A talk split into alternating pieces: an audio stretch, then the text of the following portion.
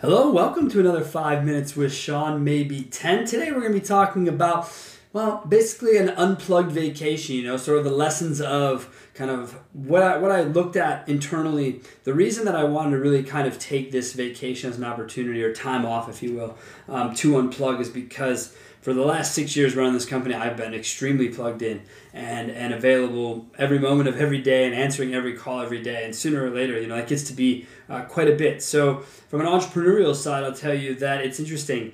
I, I, I left my post, if you will, um, checking daily, you know, for about an hour or so at the end of the day. I mean, let's be realistic. I, am not going to possibly be able to do nothing all day.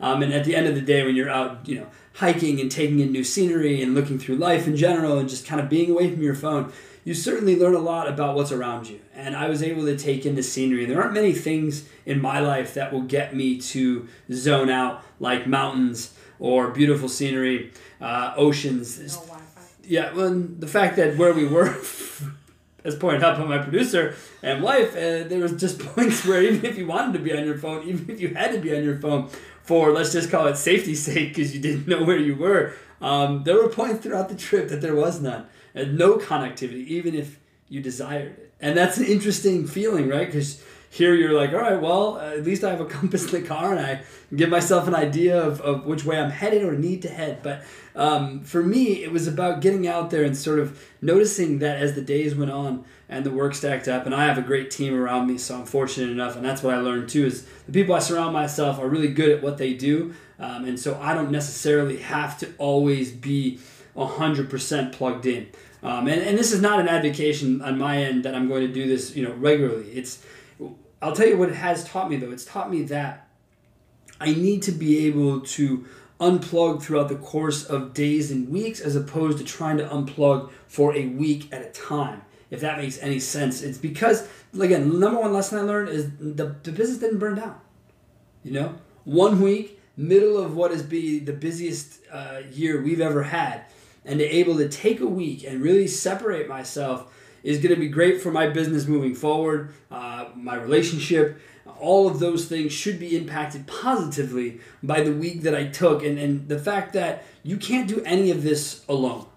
Even in a small boutique company like we have here, you can't do it alone. And if you get any bigger than this, you certainly um, can't do it alone and that's something that I, I think is a, a, entrepreneur lesson I hear and learn a lot about from people. And so I, I find it to be um, interesting when people try to go at it alone. Um, and, and frankly, in my case, I just needed it. I, I hadn't had it in a long time, and I just needed it, and it was it was awesome to get. So while I was unplugged, while I was on vacation, we were doing some serious hiking um, up in Northern California in the uh, Redwood Forest outside of Humboldt County. And it was something that I had always wanted to do and never actually seen. And to be live and in front of these just gigantic trees, three story high trees, you think to yourself, man, how, how long has this been here? What is the deal with these trees? So throughout the course of the time, we were out there for a wedding that was actually that happened in a redwood grove. So you you know you, you got your history lesson there um, on this really cool train ride up um, for that. And and during the train ride, one of the things I heard um, was the fact that the redwood that fire doesn't kill redwoods. Uh, because it's thick exterior and its uh, its ability to be flame retardant. Bugs don't like it. Nothing likes being around it. And as weird as this sounds, uh, to compare this back to the car business, I started to get very introspective about these trees because they're ancient, right? You're talking six, seven, eight hundred years, some some longer than that. And so as you sit here and you look at this thing and you think to yourself, how can it exist? Um, and now only like less than 5% of the actual redwood forest, the original trees, still exist today because of logging and greed and all these terrible things throughout the years. But here's my point. My point is that they still stand. And this tree isn't just a 300, you know, foot item. It is a micro micro ecosystem for everything around it. From the ecosystem that lives at the very tops of these branches to the ones that live at the bottom. Once the fire happens, what happens is it clears the brush. Exterior of the tree is burned, and if you guys haven't seen it, I mean, you can look all over the internet. You'll see these pictures of these huge burned out trees on the exterior, but they still go up into the sky because they're protected. And the car business has been through this recently. I mean, we're, we're going on over a decade since the true kind of burned down forestry around us to help us grow up and be better. And we're here to do that. Um, the, the, the car business is the same way as the ecosystem. Car business has not only the cars and, and, and city that it lives in, but all of its employees, and then from there out, all of its vendors. And yeah, sometimes when fires happen, um, or you know, compression in our market happens, or downturns occur, yes, it does burn off a little bit of the edges and allows other people to come and grow throughout that growth. So when you guys think about you know, looking at the car business as this idea of it going away, I tell you, look at the redwood forest. And again, I, I realize only 4% still exists, but these things have been around. They're ancient.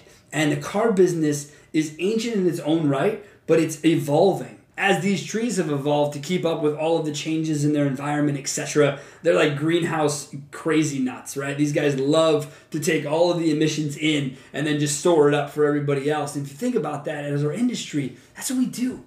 We take it all together, we make this gigantic purchase something easier for people. So just don't get lost in the idea that the car business is going anywhere because similar to these trees that still exist they're going nowhere. And they've been able to to have other little trees come out from beyond the growth right? So um, i know it's odd. I know you can tell i've been in vacation mode. So that's what i kind of tie it back to. I had a lot of other thoughts that kind of went in and out throughout the days but i'll tell you if you run a company even if you don't you're someone who's busy every single day and you're putting your ass out there to really work hard take time unplug you deserve it all right. Thanks for tuning in. You can always get me 262 278 0157. Uh, you can get me uh, Sean. Actually, we're going to change that up for you guys. Having a little trouble with that recently. We were joking about the email. It's carbizdonebetter at gmail.com. Those emails I certainly get. Uh, so go ahead and hit us up there. Uh, Twitter, Facebook, LinkedIn. We're everywhere, guys. Thanks a lot. Enjoy your week.